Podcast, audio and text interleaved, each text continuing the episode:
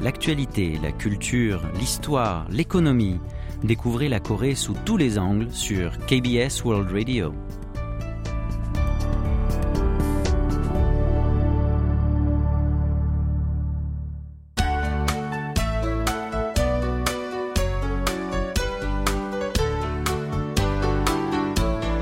Séoul au jour le jour.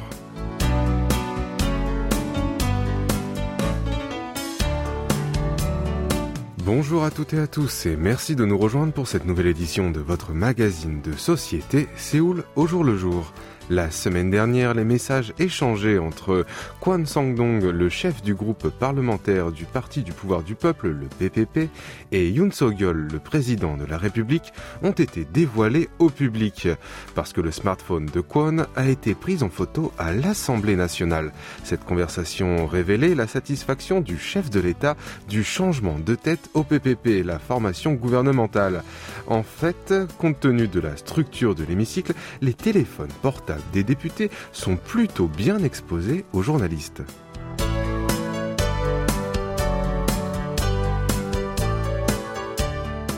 La salle plénière du Parlement est composée de deux étages. Au rez-de-chaussée se trouvent les sièges des députés, tandis que le premier étage est destiné aux journalistes et aux visiteurs. Les journalistes sont donc bien placés pour observer d'en haut les politiciens, surtout ceux qui sont assis à l'arrière de la salle. Ce n'est donc pas la première fois que l'écran d'un téléphone d'un député est photographié et fait couler beaucoup d'encre. Mais malgré ce risque, les sièges arrière du rez-de-chaussée sont préférés par les parlementaires, car ils sont près des sorties et offrent une vue plus globale sur l'hémicycle. Pour cette raison, ces places sont souvent occupées par les membres de la direction des partis ou des politiciens chevronnés. Pour cette législature, les sièges en première ligne ont été distribués aux personnes qui sont entrées dans l'hémicycle pour la première fois, comme Kang Min-guk et No Yong-ho du PPP et Ju Chol-hyun et Jang Kyung-tae du Minju, la première force de l'opposition. En revanche, dans le fond, se trouvent Ju Ho-young du PPP et Sol Hoon du Minju, qui ont été élus pour la cinquième fois. Quant à Lee Jae-myung, député du Minju, il a remporté sa première victoire dans les élections législatives, mais il s'est vu accorder un siège du fond, probablement parce qu'il s'est porté candidat au scrutin présidentiel cette année. La composition des places est déterminée à la suite de négociations entre l'occupant du perchoir et les chefs des groupes parlementaires. Quand on regarde l'hémicycle par derrière, le parti qui compte le plus de députés est placé au milieu. À sa droite, il y a les membres du deuxième parti et à sa gauche, les politiciens de la troisième formation et ceux sans étiquette. Alors, pour le moment, les membres du Minju occupent les places au centre de la salle. Mais qu'en est-il des autres pays étrangers? Au Royaume-Uni et au Canada, les salles plénières sont carrées et la majorité de l'opposition s'assoit en face à face. Au Parlement britannique, les sièges sont au choix libre. En Suisse et en Norvège, les députés s'installent par rapport aux circonscriptions électorales et non pas aux partis politiques. En 2016, Jang Jin-sok, le président du groupe parlementaire du Senuli, l'ancien nom du PPP, à l'époque a proposé de mélanger les sièges des différents camps politiques pour incarner l'esprit de coopération et de communication. Mais son projet est finalement tombé à l'eau.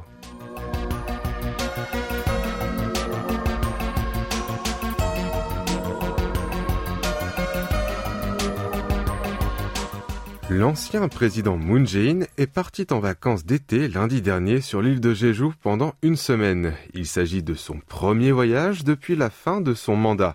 Pendant ses vacances, le village Pyeongsan, dans la province de Gyeongsang du Sud, où il réside, semble avoir retrouvé son calme.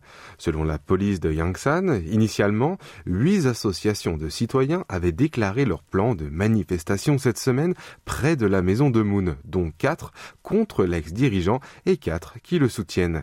Les autorités policières ont essayé de les arrêter au moins pendant son voyage, et sept ont ainsi annulé leur rendez-vous. L'une continue à manifester contre l'ancien chef de l'État, mais a promis de ne pas utiliser de micro ni de haut-parleur. Après avoir achevé son quinquennat en mai dernier, Moon a déménagé dans ce petit village de campagne tranquille. Mais depuis, des associations conservatrices se mobilisent à proximité de sa résidence. Elle décrit Moon et sa femme Kim Jong-suk avec des haut-parleurs et diffuse les chansons funèbres sur les enceintes, ce qui a brisé la paisibilité du village rural. Le nombre d'activistes atteint des dizaines le week-end. Peu de temps plus tard, les partisans de Moon ont contre-attaqué. Ils ont organisé une manifestation de leur côté en essayant de couvrir les bruits du camp opposé. Le 30 juillet dernier, le secrétariat de l'ancien locataire de la Maison Bleue a annoncé son plan de vacances sur Facebook en souhaitant que cette information soit utile pour les manifestants et les visiteurs du village. Hier, Moon Jae-in s'est baladé sur le sentier Olle avec son épouse et son petit enfant. Cette promenade a été également accompagnée par des responsables de la fondation de Jeju Olle. La présidente de l'association, So Myung-suk, a remercié les chefs de l'État pour l'installation des monuments symboliques de Jeju sur le pèlerinage de Saint-Jacques de Compostelle en Espagne. En juin 2021, lors de sa visite en Espagne, Moon a lancé un projet d'échange touristique entre les deux pays. Par la suite, il y a près d'un mois, des statues en pierre appelées Dole Alebang et Ganse, panneaux d'indication en forme de cheval, l'objet représentatif du sentier Olle, ont été mis en place sur le Camino de Santiago.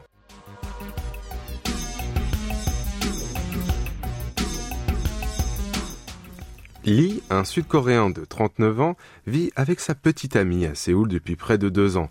Leur vie n'est pas différente de celle d'un jeune couple marié ordinaire, mais la différence du traitement dans la société est non négligeable. Il ne peut pas bénéficier de l'aide gouvernementale pour le logement, ni du rabais des tarifs de l'assurance automobile et des forfaits téléphoniques, car il ne forme pas une famille sur le papier. Même lorsqu'il reçoit une lettre recommandée envoyée à sa copine, il a du mal à répondre aux facteurs au sujet de sa relation avec elle. Au pays du matin clair, une famille était auparavant considérée comme un couple marié avec leurs enfants. Mais ce concept est en train d'évoluer. Selon les données de l'Institut national des, statistiques, COSTAT, le nombre de ménages composés d'individus n'ayant pas de liens matrimoniaux s'est élevé à 472 660 l'an dernier, soit en hausse de 11,6% sur un an. Il s'agit d'un record jamais atteint depuis le début des statistiques. Ce sont des foyers composés d'au moins 5 personnes et qui n'habitent pas dans les installations de résidence collective. Ce sont donc des couples non mariés ou des amis qui vivent en colocation. Le nombre d'habitants qui font partie de ces ménages non conventionnels a dépassé la barre du million pour la première fois avec 1,01 million et le chiffre a bondi de 74% par rapport à 2016. Ce type de foyer était le plus nombreux dans la province de Gyeonggi et ensuite à Séoul et près de la moitié vivent dans la capitale et ses alentours. Malgré ce changement, la législation et les dispositifs du gouvernement s'appuient encore sur les familles traditionnelles. La réduction des impôts sur le revenu concerne seulement les contribuables qui ont un conjoint et les dispositifs d'aide au logement sont souvent destinés aux jeunes couples mariés. D'après une enquête réalisée auprès de 2000 habitants âgés de 18 à 69 ans en 2021, plus de 6 personnes sur 10 ont partagé la nécessité d'élargir le champ de famille jusqu'au concubinage. 82% ont estimé que de plus en plus de citoyens choisiraient de vivre avec des personnes sans lien de sang ni de mariage. Les choix s'élèvent pour que la société accepte diverses formes de famille, mais ce sujet a du mal à être discuté à l'Assemblée nationale face à l'opposition des groupes conservateurs, notamment des associations chrétiennes.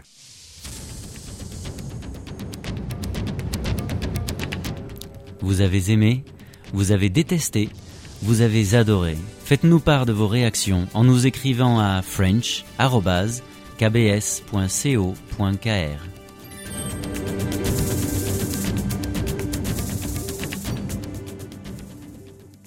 Et eh oui, vous êtes bien sur KBS World Radio pour votre magazine de société, où le jour le jour, en compagnie de Franck Atlani ce jeudi 4 août.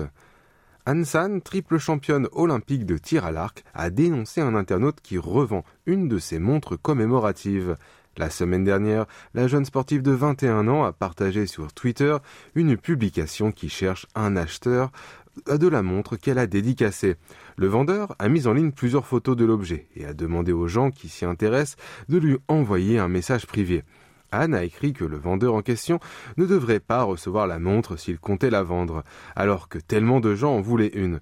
Selon elle, quand sa mère a recherché montre d'Ansan sur Tangen Market, la plateforme de vente d'occasion, elle a découvert que quelqu'un l'avait mise en vente à 400 000 won, soit près de 300 euros. Une découverte assez triste. L'archer a également affirmé que c'était un cadeau en signe de gratitude et que s'il n'en avait plus besoin, il aurait pu la jeter ou la donner gratuitement aux autres, mais qu'il n'a pas le droit de l'utiliser comme moyen pour arrondir ses fins de mois. Les tweets indignés de la star olympique ont divisé les internautes. Certains l'ont soutenu en partageant l'idée que c'est un comportement inapproprié de revendre un cadeau. En revanche, d'autres ont critiqué que sa réaction était exagérée et qu'il ne fallait pas dénoncer une personne en public.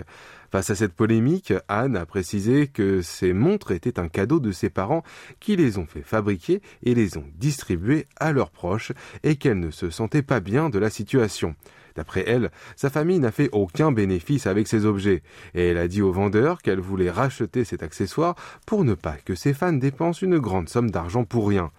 Hansan est devenue une vedette lors des Jeux Olympiques de Tokyo l'été dernier, en décrochant trois médailles d'or. Épreuve par équipe mixte, par équipe féminine et une en épreuve individuelle femme.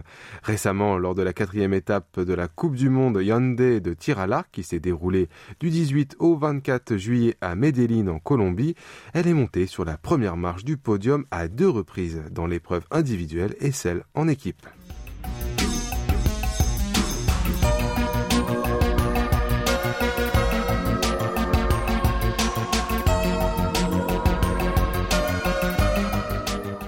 Le sixième typhon de l'année, Traz, qui est arrivé vers le sud de la péninsule coréenne, s'est établi en dépression tropicale lundi dernier après avoir provoqué des pluies diluviennes. Dans le nord-ouest Pacifique, le nom des cyclones était établi par l'Institut américain Joint Typhoon Warning Center jusqu'en 1999.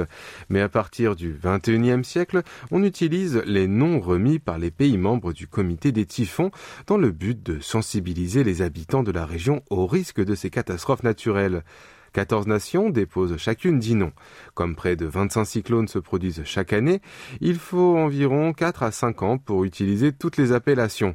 Une fois les noms tous donnés, la liste est reprise depuis le début. Étant donné que les deux Corées font partie du comité, 20 noms sont en coréen.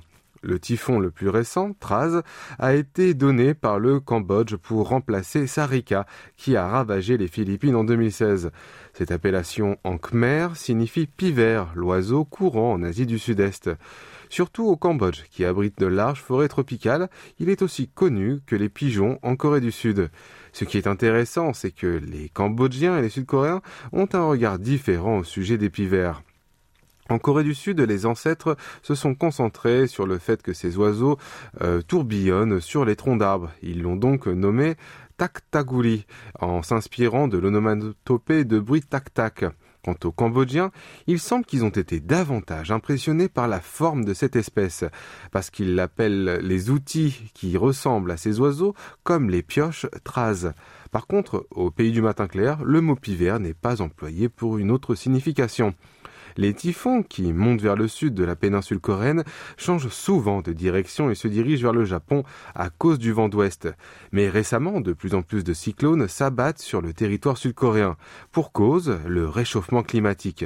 Selon un rapport publié par Météo Corée en 2021, la température de la planète est en augmentation constante, provoquant fréquemment des phénomènes liés au dérèglement climatique.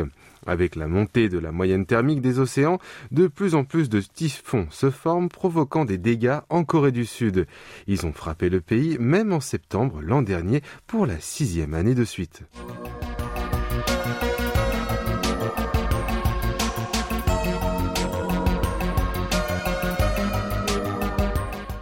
Kim, un étudiant sud-coréen, a du mal à s'endormir ces jours-ci. L'humidité et la chaleur de l'été sont plutôt supportables, mais ce qui lui tape sur les nerfs vraiment, c'est le chant des cigales.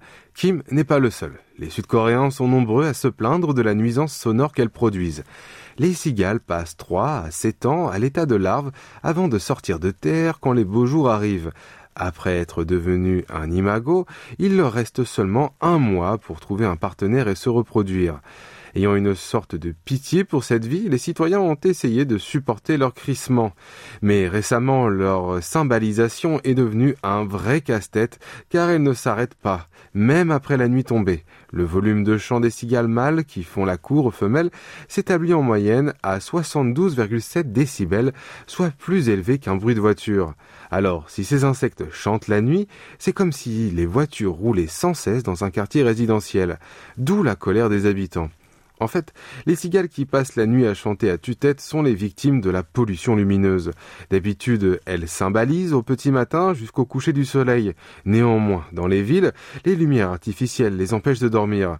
L'Institut de recherche de Séoul sur la santé publique et l'environnement a mené une étude sur les chants des cigales entre juillet et septembre l'an dernier. Les chercheurs ont analysé les cinq catégories de zones à Séoul, dont les complexes d'appartements, les quartiers commerciaux et les parcs. Selon le résultat, plus la température était élevée et plus la zone était éclairée plus le crissement des cigales était fort. Le son qu'elles ont émis était équivalent à celui d'un haut-parleur. Dans les zones dotées de beaucoup d'éclairage, les insectes chantaient trois ou quatre heures plus qu'ailleurs.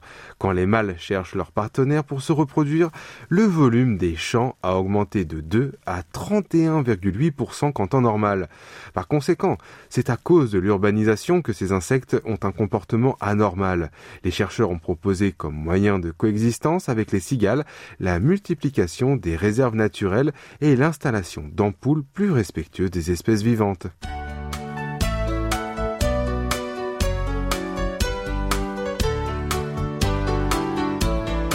C'est la fin de notre émission Séoul le jour le jour du jeudi. C'était Franck Atlani au micro, Lee à la rédaction avec Oh Hayang à la réalisation. Merci de nous avoir suivis et je vous souhaite une très belle journée.